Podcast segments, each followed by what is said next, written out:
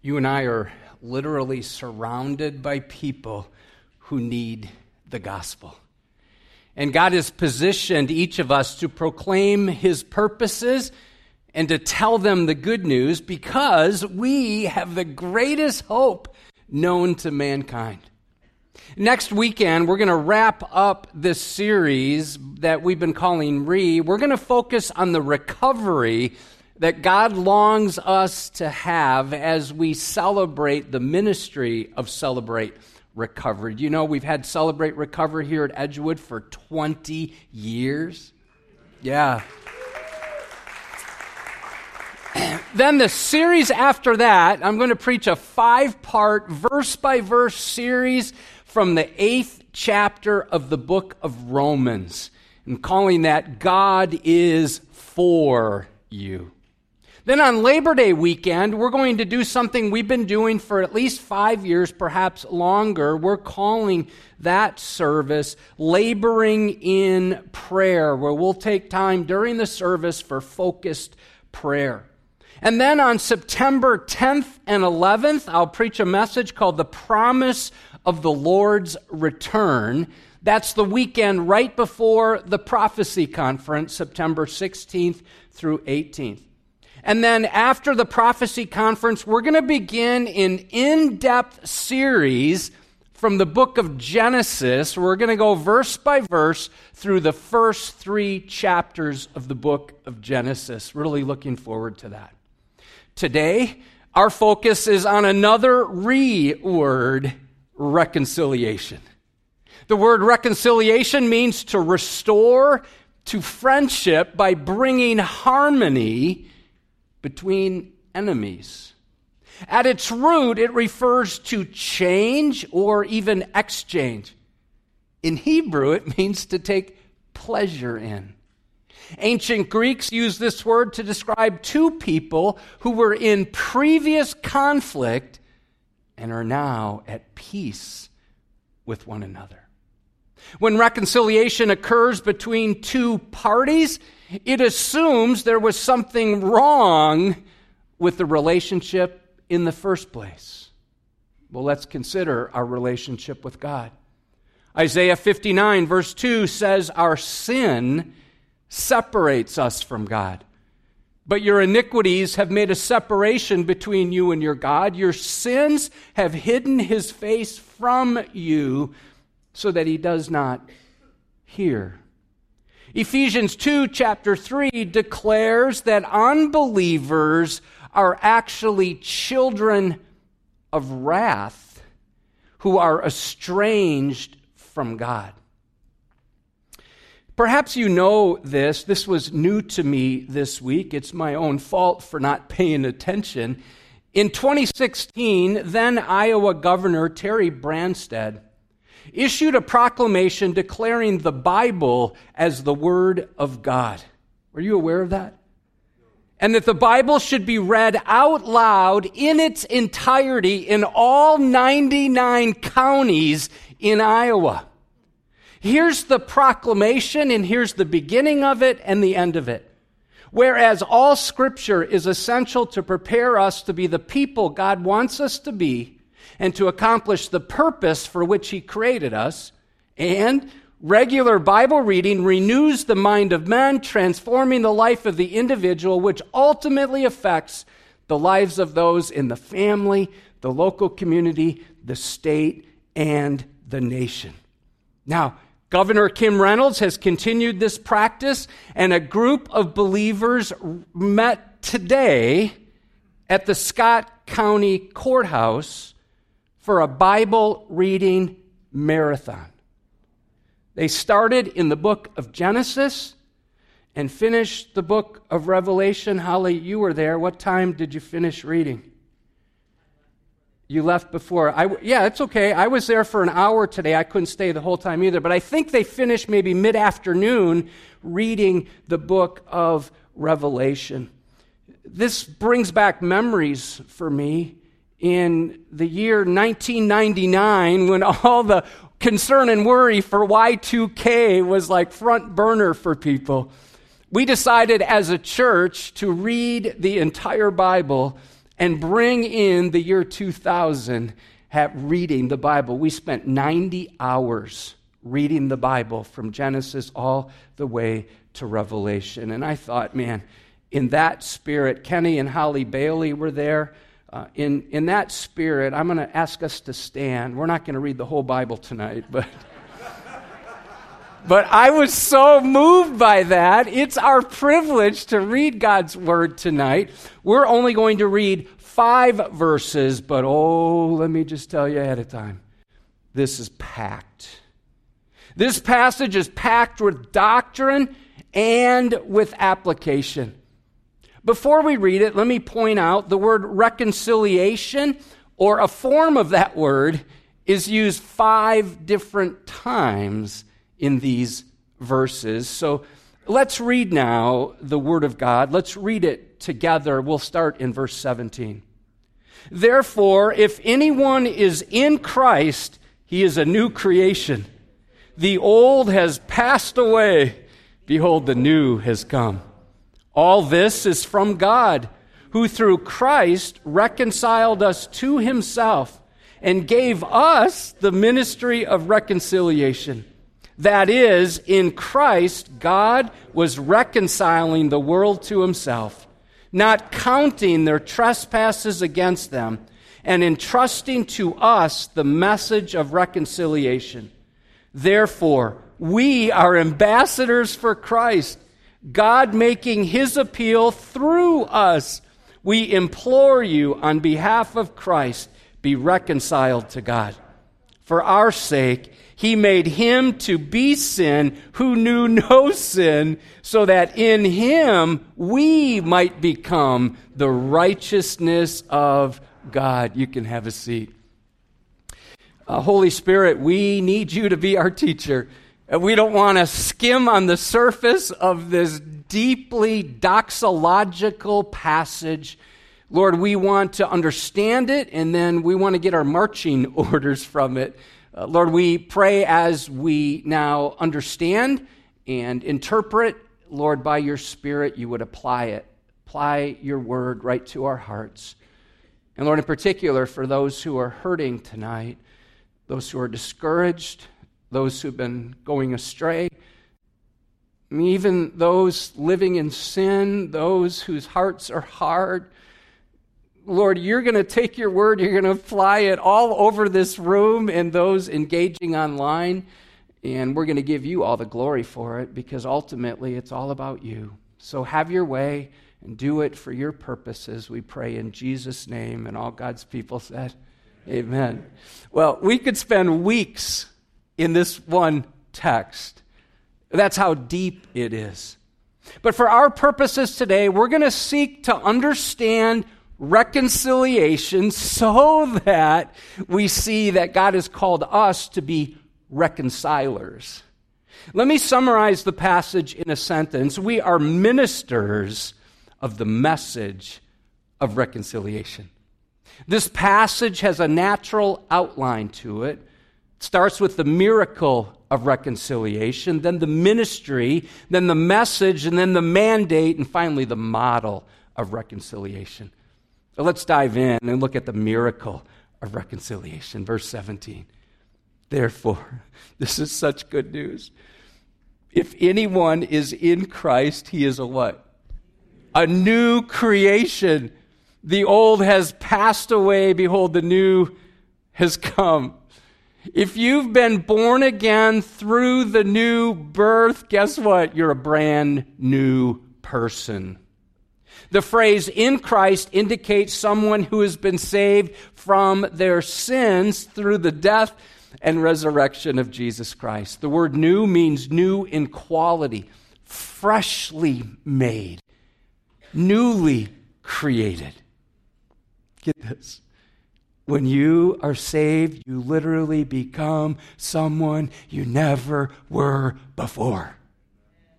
Think of the Apostle Paul who went from being a persecutor to a preacher. The old has passed away, which means the old life has perished. And I love this is such good news. In the middle of this good news, Paul uses the word behold that's designed to call attention to this fact. That can be translated this way is look, don't miss this. You are brand new and the old is gone. If you're saved, you've been created anew and the old stuff is abolished. Jesus said it like this in John 3, verse 3. He's talking to a religious guy.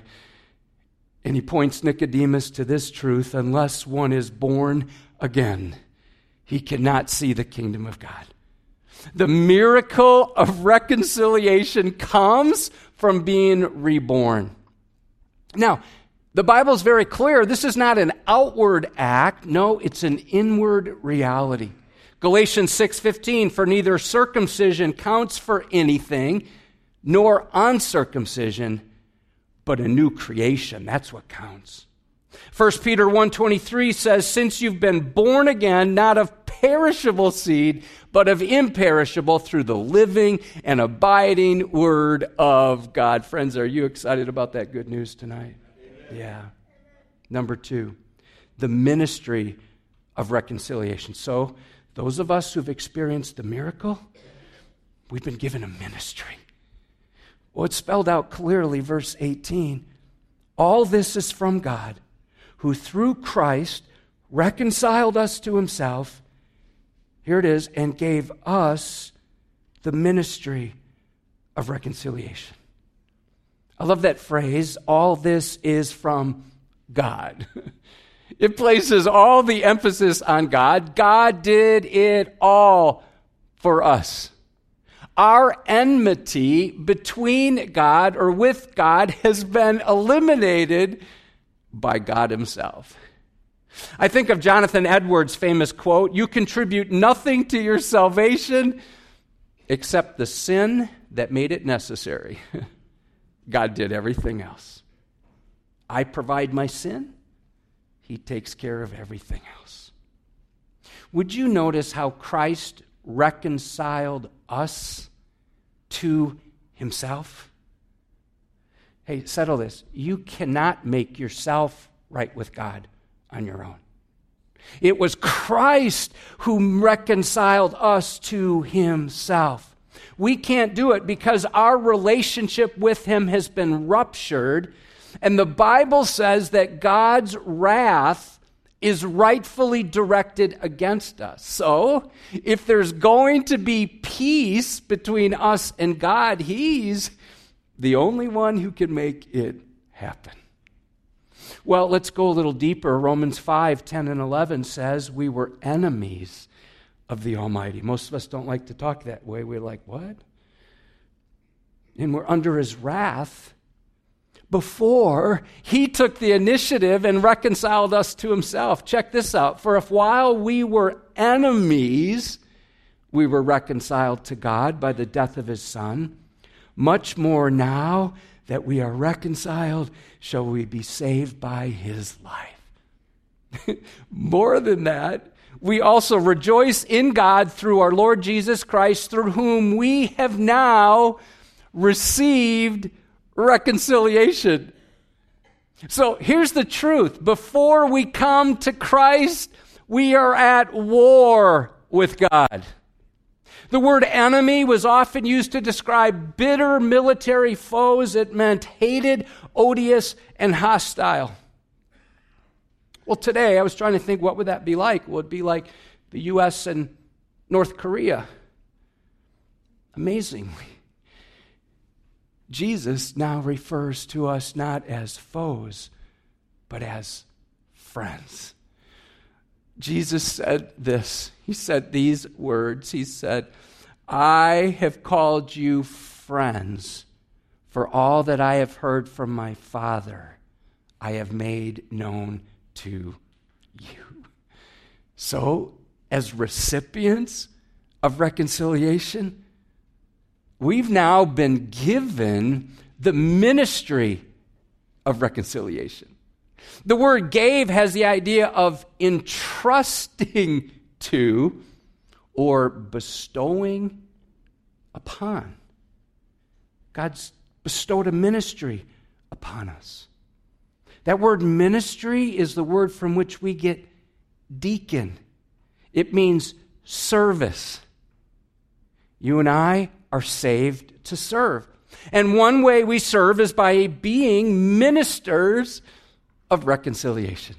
2 Corinthians 3 6 says, God has made us sufficient to be ministers of a new covenant. I'm thrilled that tomorrow is Chris Rogers' first day as our new youth pastor. My favorite part of last weekend is when Chris and Kyle were up here, and Chris recounted the dangerous prayer he prayed. Do, do you remember that? Well, here it is Lord, my answer is already yes to whatever you ask me to do. Whoa. Can you pray that prayer? My answer is already yes. I'm in. Please mark your calendars. August 6th and 7th, we'll be officially installing Chris as our youth pastor. We'll have a reception for him after the Saturday night service for him and Jamie. We'll also do a reception between our two Sunday services. So, with Chris on board, we have seven ministers again. Oh, wait, maybe I didn't count that right. I think we have a lot more than that. You see, biblically speaking, we have over a thousand ministers, and we have seven equippers. Ephesians 4 11 and 12 says, God gave shepherds and teachers to do what? To equip the saints for the work of ministry, for building up the body of Christ. And so we could say it like this Pastors prepare. The word equip is the same word used to describe what James and John were doing as they prepared their nets in Matthew 4:21. They're cleaning off the seaweed, they're stitching up the sections that are torn, they're untangling the nets, they're getting them ready to be used at a moment's notice. The nets were prepared for service, not to be put in storage. And so the, in classical Greek, the word was also used of setting a bone, putting it back into proper alignment in the body. So then, pastors, equippers are to repair what's broken, supply what's missing, so we're all strengthened to serve. So if that's what pastors do, what do the rest of us do? The rest of us serve. Look at the last phrase in verse 12 for the work of ministry. That word for can be translated as into. See, we mistakenly speak of only pastors or missionaries who are in the ministry, but members who are equipped go into the ministry. Every member of the family of God is a minister of reconciliation. Every saint is a servant. 1 Peter 4:10 says, "As each has received a gift, use it to do what?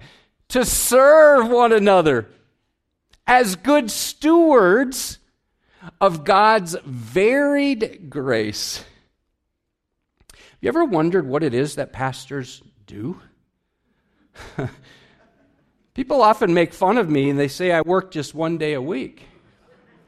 I correct them quickly and I say I work a day and a half because we have a Saturday service. Actually, it's a pretty nice gig. You, you pay your pastors and we get you to do all the work. But that's what Ephesians 4 says. So don't just go, well, we'll let the pastors do that. No, our job is to equip you to do that. What does this passage say we are? We are ministers of the message of reconciliation. Number three, here's the message of reconciliation. Once we receive the miracle of the new birth, we strive to live out our role as ministers of reconciliation. Verse 19 tells us we must get the message right. Here it is. That is, in Christ, God was reconciling the world to himself not counting their trespasses against them, and entrusting to us the message of reconciliation. The name for God here is emphatic. God was reconciling the world to himself. And I love that phrase, not counting their trespasses against them. That word count means to impute, to calculate, or reckon. Because of the substitutionary death of Christ on the cross, no charges are counted against us. And the wrath of God is fully satisfied, propitiated through the shedding of the blood of Jesus Christ. Our enmity with God has been eliminated. That is good news, church.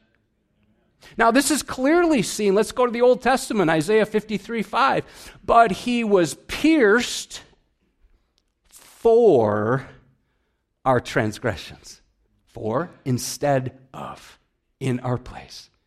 He was crushed for our iniquities. And upon him was the chastisement that you and I deserve as sinners, the chastisement that brought us peace, reconciliation with God, and with his wounds we are healed. So he doesn't count our trespasses against us because he died for us in our place. Let me say it like this The Father poured out on Christ the chastisement we deserve, thus making peace with us. I just want to break out in worship, don't you? He didn't have to do that. He didn't do it because we're good. He didn't do it because of anything within us. No, he poured out he poured out the chastisement, the punishment that you and I deserve on his son. And this should cause us to be forever grateful for forgiveness of sin. David was, Psalm 32, verse 2 Blessed is the man against whom the Lord counts no iniquity. The word message is the Greek word logos, which in John's gospel is a clear reference to Jesus. So our message is not how to have your best life now. Our message is not how to be healthy and wealthy and happy. Our message is not name it and claim it. You can live your dreams. It's all about you. No, that's not our message. Our message is the gospel of Jesus Christ who died in the place of sinners to bring peace to his enemies and reconciliation to those under his righteous and holy wrath. That's the gospel. And you and I have been entrusted with it. We've been entrusted with this precious message of reconciliation, not to keep to ourselves and go, okay, thanks God, and then we just live like we want. No, this word refers to depositing, laying down, assigning. You and I are under obligation to share the message of reconciliation with those who are still at war with God and under his wrath. And if we go back to verse 14, we see it was the love of Christ which compelled the Apostle Paul to share Christ with others. He wrote these words For the love of Christ compels us. Friends, we are ministers of the message of reconciliation. Number four, the mandate. Verse 20, we're called to passionately urge people to be reconciled to God. Therefore, we are ambassadors for Christ Oh, this is powerful. God making his appeal through us. We implore you on behalf of Christ, be reconciled to God. So get this we're more than messengers, we are representatives of the sovereign who sent us. Warren Wiersbe gives some helpful background information about the role of an ambassador. In the Roman Empire, there were two kinds of provinces the senatorial and the imperial. The senatorial provinces were generally peaceful, friendly to Rome. The imperial provinces, not so much. But they were under the authority of the emperor himself, and to these provinces, the emperor sent ambassadors to govern and maintain peace. In a similar way, we have been called by our King to give a message of reconciliation to those who are in rebellion. And as ambassadors, we have the authority and the obligation to act on his behalf. We are sent with the endorsement of the king and thus are entrusted to speak on his behalf. John 17, 18, as you sent me into the world, words of Jesus, so I have sent them into the world. I appreciated the honesty of a pastor who said these words. When I was a young pastor, it used to embarrass me somewhat to make visits and confront people with the claims of Christ. And then it came to me that I was a privileged person and ambassador of the King of Kings. There's nothing to be embarrassed about. In fact, the people I visited should have been grateful that one of Christ's ambassadors came to see them. Charles Hodge, a commentator from of old, wrote these words An ambassador is at once a messenger and a representative. He does not speak in his own name. He does not act on his own authority. What he communicates is not his own opinions or demands, but simply what he has been told or commissioned to say. At the same time, he's more than a mere messenger, he represents the sovereign. He speaks with authority as accredited to act in the name of his master. I love how I love the reminder of how God is making his appeal through us. It's as though God himself were making a personal plea through Paul. You and I are simply the instruments God chooses to use. To me, that's weighty but it also takes some pressure off, doesn't it? Because it's not all up to us. God is making his appeal to people through you. So our responsibility is to enter conversations with people and look for bridges to the gospel. The results are up to him. If someone is interested, God will make it clear. And when they're not, simply smile, say a prayer, and see who else God wants you to speak with. Let me share a couple examples. You might call these fails that I had this week.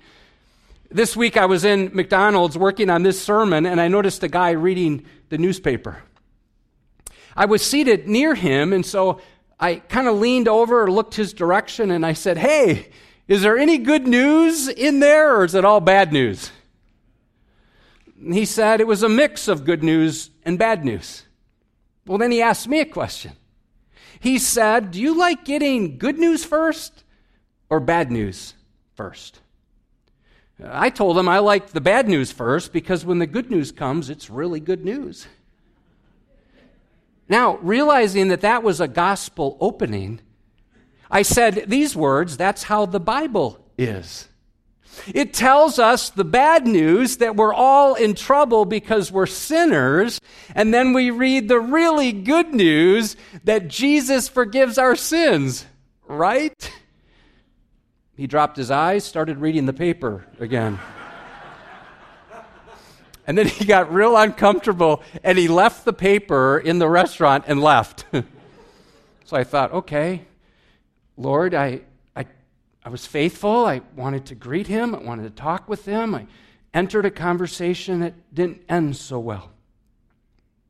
Later this week, Beth and I celebrated our anniversary, and uh, I took half a day off, and we went out for Thai food for lunch, and then we went on a long bike ride, and then we went to an Italian restaurant for dinner.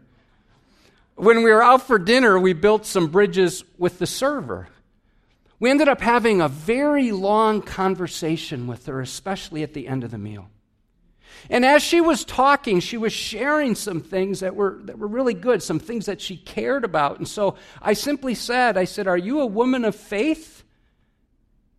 And the conversa- conversation just skidded to a stop. It became immediately awkward, and she said, What do you mean? and I said, Well, I just wondered you care about a lot of these things that are important to care about. I just wondered, do you have a church background? She said, No. The conversation just stopped. Well, I left her a nice tip and gave her an invitation card. By the way, we have these invitation cards all over the building. There's a packet of five here. I just keep these in my wallet. And so I just left that in the hopes that she'll come. So, okay, so those were two examples I had this week that's like, that didn't go so well, right? Well, while these two conversations didn't appear fruitful, let me tell you what I heard this week. Because I heard four salvation stories this week, all connected to people from Edgewood living on mission.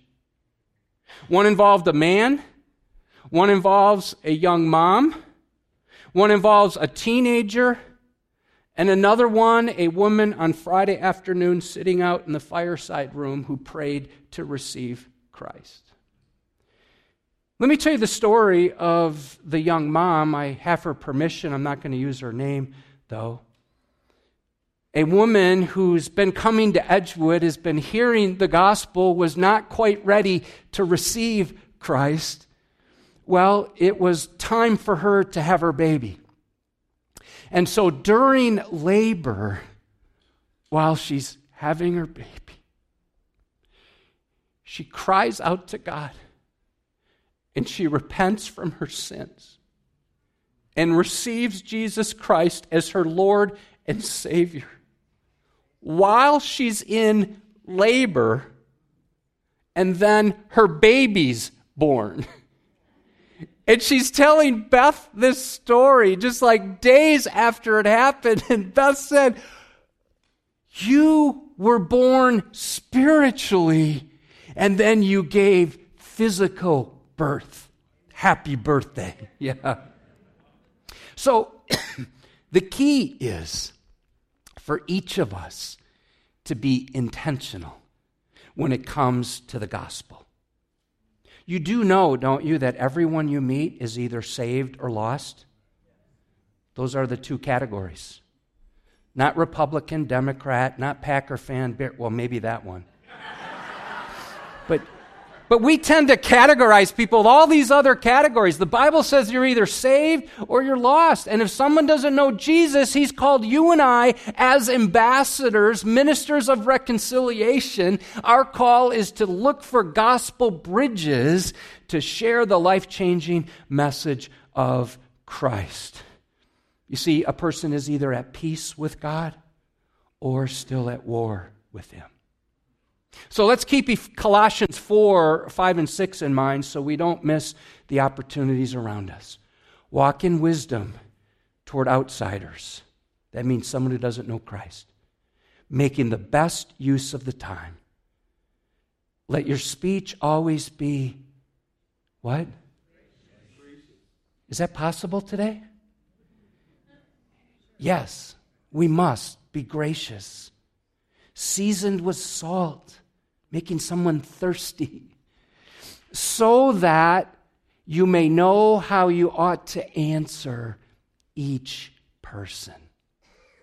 So, when we do have an opportunity to have a gospel conversation, we are to implore people to be reconciled to God. Implore means to urge, to beseech, to beg. The idea is to make an impassioned plea by saying something like this Be reconciled to God, and do it now. You know, when you think about it, the only reason you and I are still here on earth is to urge people to be reconciled to God. We are ministers of the message of reconciliation. Number five, the model of reconciliation. Verse 21 con- contains a, conti- a concise statement of what Christ accomplished on the cross for our reconciliation. Check this out for our sake. He did it for us. He made him, Jesus, to be sin who knew no sin, so that in him we might become the righteousness of God. Our sins were placed on Christ, and in their place, Christ gave us his righteousness. Whoa. This is reinforced 1 Peter 2. He committed no sin, neither was deceit found in his mouth. He himself bore our sins in his body on the tree that we might die to sin and live to righteousness. Let me see if I can say it as clearly as possible. When we repent and receive Christ, we are reckoned as righteous. We could call this the great exchange. God treated the one who knew no sin as sin so we can exchange our rottenness for his righteousness. One commentator said it well the one who knew no sin was made sin for us that we who knew no righteousness might become the righteousness of God in him. You see, humans have been at war with God ever since Adam and Eve sinned. And beginning with the conflict between Cain and Abel, which eventually led to one brother killing the other, you have observed, haven't you, that we also get into conflict with one another. We get in these bombastic battles with people made in the image of God. As someone has said this about Christians, where two or three come together in Jesus' name, there will eventually be conflict. And so let's consider James 3:18 and a harvest of righteousness is sown in peace by those who make peace. I see two primary responsibilities from this verse. We need to sow peace. That means to plant by scattering. So we should just be scattering peace wherever we go. When God grows peace in us, we can plant it in others. Secondly, we must show peace. The phrase make peace literally means to do, to create, to work. Peace must be actively made because it never happens by chance. It actually, left to ourselves, we drift toward divisiveness. We drift toward, I don't like that person anymore. We drift toward, you're wrong, I'm right. You see, peace must be pursued until we have it and then guarded so we don't lose it. Psalm 34 14 says, Turn away from evil and do good. Seek peace and pursue it. If the root is right, the fruit will be right. If the root is wrong, the fruit will be foul. foul. Don't allow your hurts to turn into hate. You can become bitter or you can become better. The choice is up to you. Now, it's easy to talk about the importance of reconciliation, but until we put peace into practice, it's just words. Let me then give four action steps. Number one, make sure, start here, make sure you've been reconciled with God. If you've not yet put your faith in Christ, the Bible says you're an enemy of God and you're at war with Him. Ephesians 2 3. It's time to have a peace conference with the Prince of Peace. There's no way to have the peace of God until you know the God of peace. Number two, be reconciled with those around you. Do you need to make things right with someone you're in a fight with right now? Anyone you need to forgive? Anyone you need to ask forgiveness from? Number three, help others who are in conflict. That's messy work. But I wonder how God might want to use us to build bridges between people who are in conflict. It was Francis of Assisi who prayed, Lord, make me an instrument of your what? Where there is hatred, let me sow what? Where there is injury, pardon. Number four, urge others to be reconciled with God. Ephesians 6:15 refers to believers having their feet fitted with the readiness that comes from the gospel of listen for it peace. Proverbs 11:30 The fruit of the righteous is a tree of life whoever captures souls is wise. We have some upcoming events and regular ministries that you could utilize as a tool to help reach your family members, your neighbors, your friends. We've already mentioned some of those Super Summer Slam, the Prophecy Conference, great event to invite someone to, weekend services, Celebrate Recovery, and Awana just around the corner. In addition, I encourage you to keep a couple Anchor for the Soul books in your car or in your office. I, I have these in my car, they're available out in the lobby. This week I talked to a church member on the phone. He was filled with joy. You know why? Because he was with someone when God saved him. He got to witness a new birth right in front of him. And this gentleman was radically saved. And as my friend kept talking, I could see this experience was charging him up spiritually. And I remembered a verse I had memorized uh, many years ago in another translation. I'll see if I can still remember it because I quoted it to him on the phone. It goes like this I pray that you may be active in sharing your faith so that you will have a full understanding of every good thing we have in Christ. Did, did you catch the so that part? I pray that you may be active in sharing your faith so that you'll have a full understanding. So here's what happens when we're active in sharing our faith, we end up rehearsing the gospel we end up being reminded that we were sinners, that we still sin, that we're in need of grace, that Christ has forgiven us. We rehearse again God's mercy, His grace, and His forgiveness. And the more we share the gospel, the more we're aware of all the good things we have in Christ.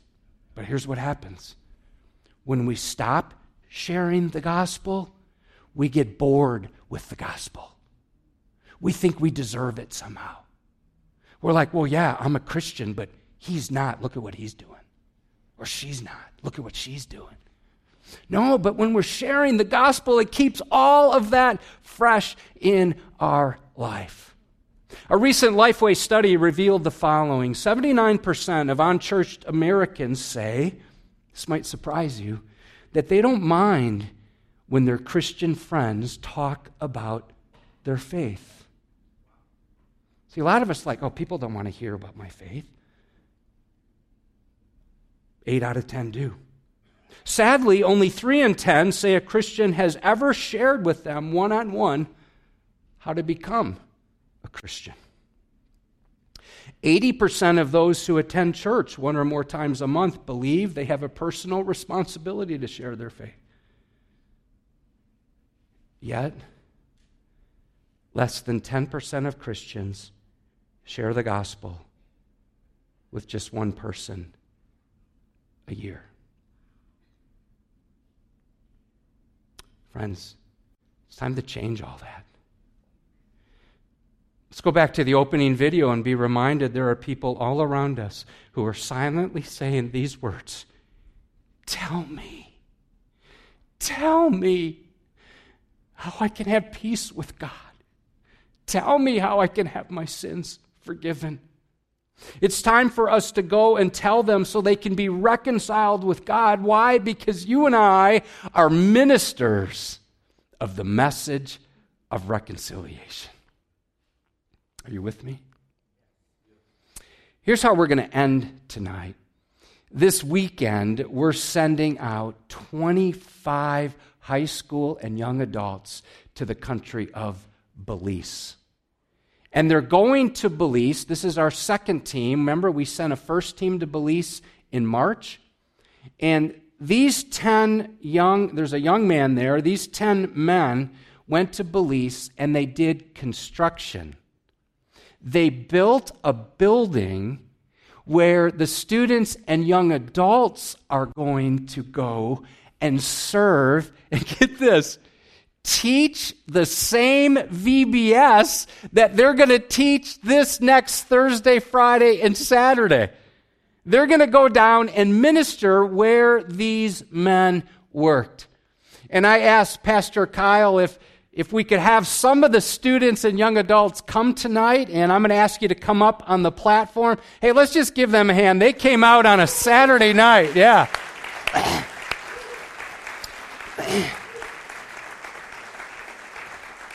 I, I also want to see if there's anybody in this service who went on the first Belize trip in March. Anybody in this service? If you are, I'd love for you to come up front and pray. I think, I think the guys will be in the service uh, tomorrow. So these, this team, some of you have been serving all summer. You've gone to camp. How many of you were at camp this last week? and how many of you were at Summit? Yeah, look at so you guys have done a lot of things this summer, and you're giving up time this summer to go and take the gospel, the message of reconciliation to people who need to hear it.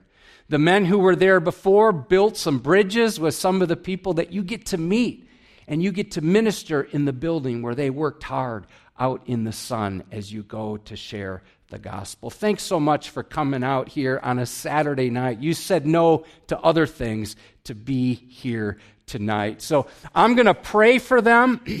and we're going to commission them. And on behalf of them, there's a bunch of others who weren't able to come tonight.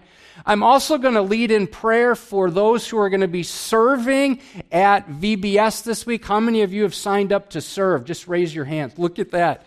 I think there's like 160 some people. No, not that many. Uh, okay, I, I, guess I don't remember, but there's like over 100, right? I don't remember, but there's a lot.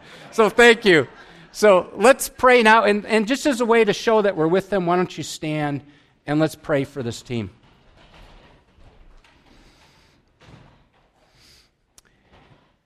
God, we thank you for being part of a church that has students praying for revival, students who are willing to go and take the message of reconciliation to those who are still at war with you. Lord, we send them out in the mighty, matchless name of Jesus Christ, the King of Kings, the Lord of Lords. Jesus, thank you that you have made a way. You have paid the price. Lord, as they go, Lord, we pray for unity on the team. We pray for safety with all the travel, all the connections, all the flights, for their health, even as they prepare to go, Lord. We want to pray too for fruit.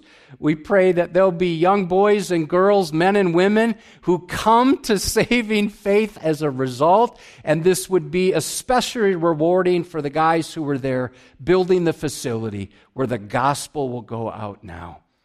Uh, Lord, also, we pray for them as they are getting into final preparation for VBS this week. Lord, would you use them to connect with young students as they share the gospel here in our culture? Lord, thank you for all the others who raised their hand who are going to be part of that. Lord, we pray that many would come to saving faith for those boys and girls who already know you, that they would recommit to you as we celebrate life, as we celebrate eternal life in Jesus.